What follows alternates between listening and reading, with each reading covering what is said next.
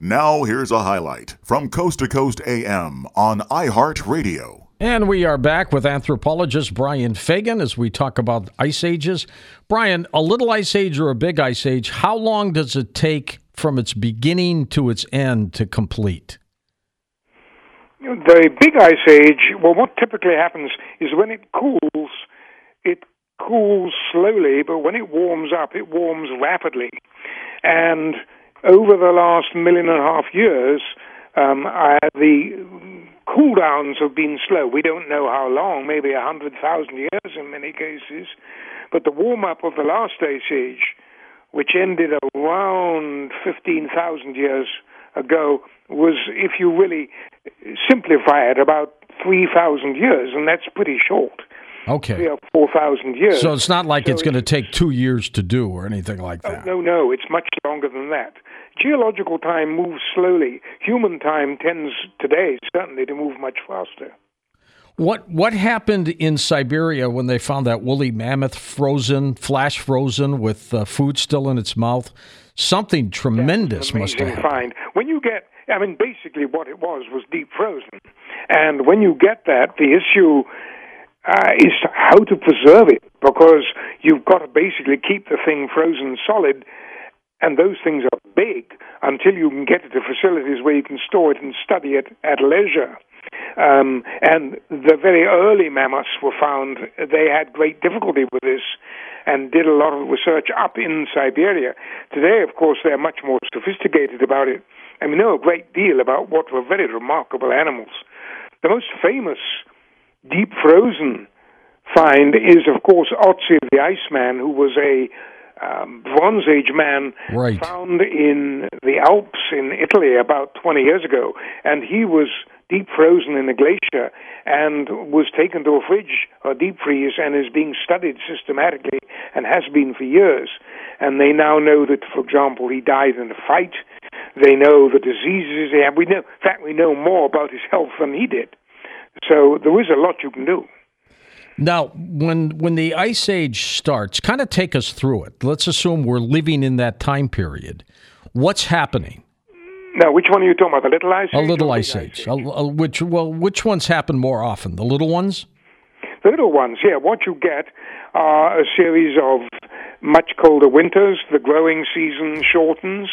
You get uh, ice, uh, and I uh, certainly with big ones, you get ice sheets in Scandinavia and North America expanding. You get sea levels falling, and then as things warm up, the ice sheets shrink, like say on the Alps, and sea levels rise. Uh, it may be news to know that 15,000 years ago, the global sea level was 300 feet lower than it is today. And Siberia and Alaska were joined by a uh, low land bridge you could walk from Siberia to America.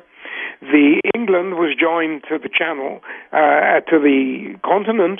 There was a huge continental shelf off Southeast Asia, so the open amount of open water between Australia and Asia was only about 50 miles. So the world was very different. You talk about how the monsoons, these incredible torrential rainstorms, were important during the Little Ice Age. How come? Well, what happened was that ice ages, uh, sorry, monsoons basically are closely tied to El Nino, which is this condition in the southwest Pacific which causes uh, sea levels, sea temperatures to warm, and you get a very complex atmosphere ocean relationship working. And one of the effects of this is to cause monsoon rains to dry up. So you have years when the monsoon rains are practically non existent. And the most famous one of this was in 1877, where the monsoon failed so badly that a million and a half Indians who depended on monsoon rain for their farms starved and died. Oh, and in northern China, the same happened that people were selling their children in the streets for food. I mean, these things can be catastrophic. And one of the things about today, of course, is that infrastructures are much more sophisticated and these sort of things are much rarer, but you still get major famines in areas like Somalia and Ethiopia, which are very much affected by monsoons. So monsoons are a major, major factor in global climate. And let, and let me ask you, when you said they were selling their children for food, were they selling them for money to buy food, or were they selling them as food? No, they were selling them for money to buy. Okay. Oh my God, yeah. Because when people, when famine happens, prices of grain obviously rise, and the people who get affected the most are the poor. And if they live at the subsistence level out in the country, the classic way of doing this is to move in search of food. And what we've got today are severe droughts. We've got um, shortages of food and so on. And the result is you get migrations of people on a large scale because today there are many more people in the world. And this makes what you might call ecological refugees into a much bigger problem. You spend a lot of time writing about fishing. Tell me why. Fishing is a fun subject. I'm not a fisherman, uh, uh oddly enough.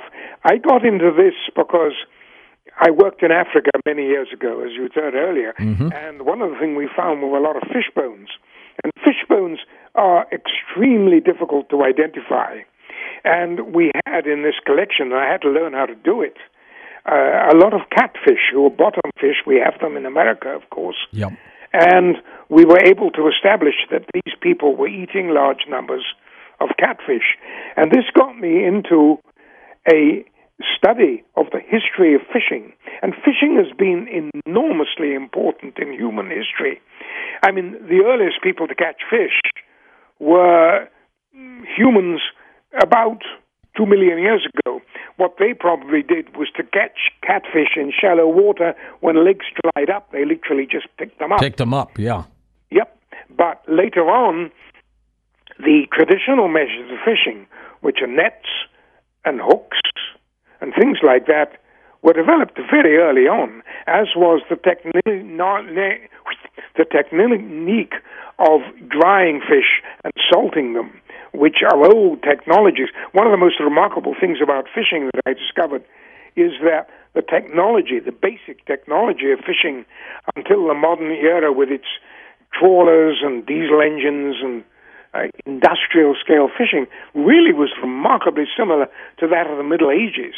The Atlantic cod fishing used very, very simple technology.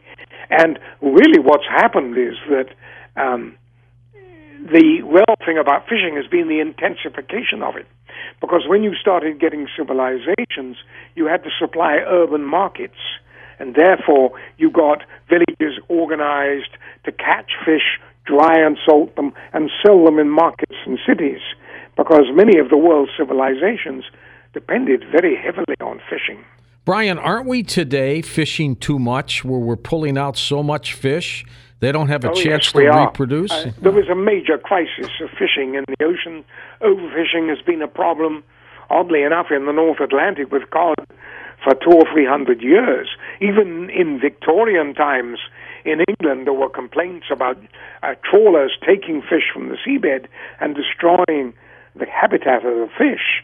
And today, the problem is a major crisis because you've got extremely efficient trawling technology, you've got extremely efficient electronic technology mm-hmm. for locating fish, and you've got remarkable technology now for refrigerating and deep freezing fish and processing them in the ships out in the ocean. Oh, when they throw and those nets out, they get a lot of fish. They stay out there with a lot of fish, and they uh, go out in remote areas like Antarctica and catch fish like crazy. Because the other thing is we're eating more and more fish, to which the response has been to farm fish which is a partial solution. But that's a whole set of other can of worms, uh, pollution, and so on and sure. so forth. So there was no easy answer. And also this GMO, what they call Frankenfish. I'm opposed to that. I, that that could be a disaster. It could indeed, yes. Um, I don't know much about modern fishing. I know about ancient, but I know that uh, overfishing was a problem uh, at least 100 years ago. Why do of course, the cod fisheries of the North Atlantic were a disaster. You talk about anchovies being important to the Peruvians. Tell me about that. Oh. well, yes, they were. And it's a very interesting indirect story. Anchovies are the staple diet of seabirds on the Peruvian coast. Okay. But every time there's an El Nino, the anchovies move, and so do the seabirds. So the anchovy fishery, which was enormous, is was decimated, and that resulted in serious problems for early Peruvian civilizations of say 2,000 years ago, depended heavily on it. But there's another side to anchovies, which came up in the 19th century. If you get anchovy uh, waste, it is in middens. It is enormously effective fertilizer with a very high natural nitrogen content. And a huge export industry developed from Peru to Europe in the 19th century because at the time there were no artificial uh, fertilizers. fertilizers. That's right. So it really became a huge industry, and uh, even today is important. And it resulted entirely from the guano dropped by seabirds who've been eating anchovies. And the seabirds go, and the anchovies go, and there's no guano. Uh, it was a huge industry. Is it still? It's still there, but it's not nearly as big as it used to be, uh, largely because of artificial f- uh, fertilizers. Anchovy fishery, as such, is still very, very important because a lot of it's used for fish meal and for animal feed. Brian, kind of paint us a picture of what you think things will look like on this planet a hundred years from now. Just a hundred years. Well, the first thing is, thank goodness, I shall be pushing up daisies. I will be gone. it's going to be very grim. Um, you've got a number of things going on. You've got the deterioration of the environment. You've got very intense global warming, which is accelerating. And well, we've all heard these, oh, it's going to be dreadful Armageddon stories. But the fact of the matter is that it is going to be. For example, just the rising of sea levels from warming is going to inundate cities where millions of people live. Think of Shanghai. Think of Bombay or Mumbai. Uh, think of Florida. Uh, all you need are a few Category 5 hurricanes going into Florida, into Miami Beach, and you may lose a city. So you've got a lot of things like that going on. Not only that, but we're threatened with a mass extinction of animals. There's been a lot of publicity lately on this. And the whole situation really depends on us humans taking very proactive steps to try and counter this. And a number of people who are not given to exaggeration have said that this impending an emergency, and believe me, it's an emergency, is probably the next world war equivalent to it. It's going to require massive investment, massive effort, and most importantly of all, massive changes in our social attitudes to diet and to the environment. It is a very, very frightening future. It, it's grim. And it's grim for those people a hundred years from now, isn't it? It is, and for our children and great children's children. Is it fixable, Brian? Hmm? Is it fixable? If there is the political will and people realize how serious this problem is, yes, we have enough time. And people like David Attenborough are the big heroes because they've been saying this for years. In history, the lesson is, and I spend my life looking back at long periods of history, almost invariably, the only time people really do things is if they have a catastrophic situation evolving. Always after the fact. Die, and you have crisis. And the question is, are we smart enough to recognize the crisis ahead of time and do something about it? That tsunami that hit Indonesia several years ago that killed over 200,000 people, could that have been avoided, that disaster? No, probably not. They could have um, had more effective uh, warning systems. They could have had evacuation procedures in place. But the trouble with those things is you don't get a lot of warning. and it's very difficult. It's like um, no, you just got to watch the animals head for the hills, I guess.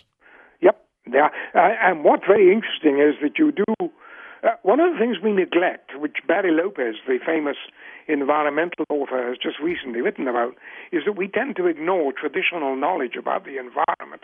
And some of that stuff is quite amazing. I remember walking in a African farmer's fields in Africa, and he told me the use of every type of plant in his property for medicine, for food, yep. for emergencies, for animals.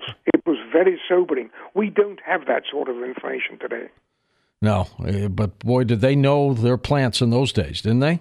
They had to, yeah. I mean, that's that's how big pharma, big, big pharma has taken plants and has synthesized them. Yeah, they have. Mm-hmm. They've come out, you know, uh, like how much? The, yeah, I don't know much about that, but uh, certainly the, the medicinal knowledge of traditional people was was and in some cases still is absolutely amazing. Listen to more Coast to Coast AM every weeknight at 1 a.m. Eastern and go to coasttocoastam.com for more.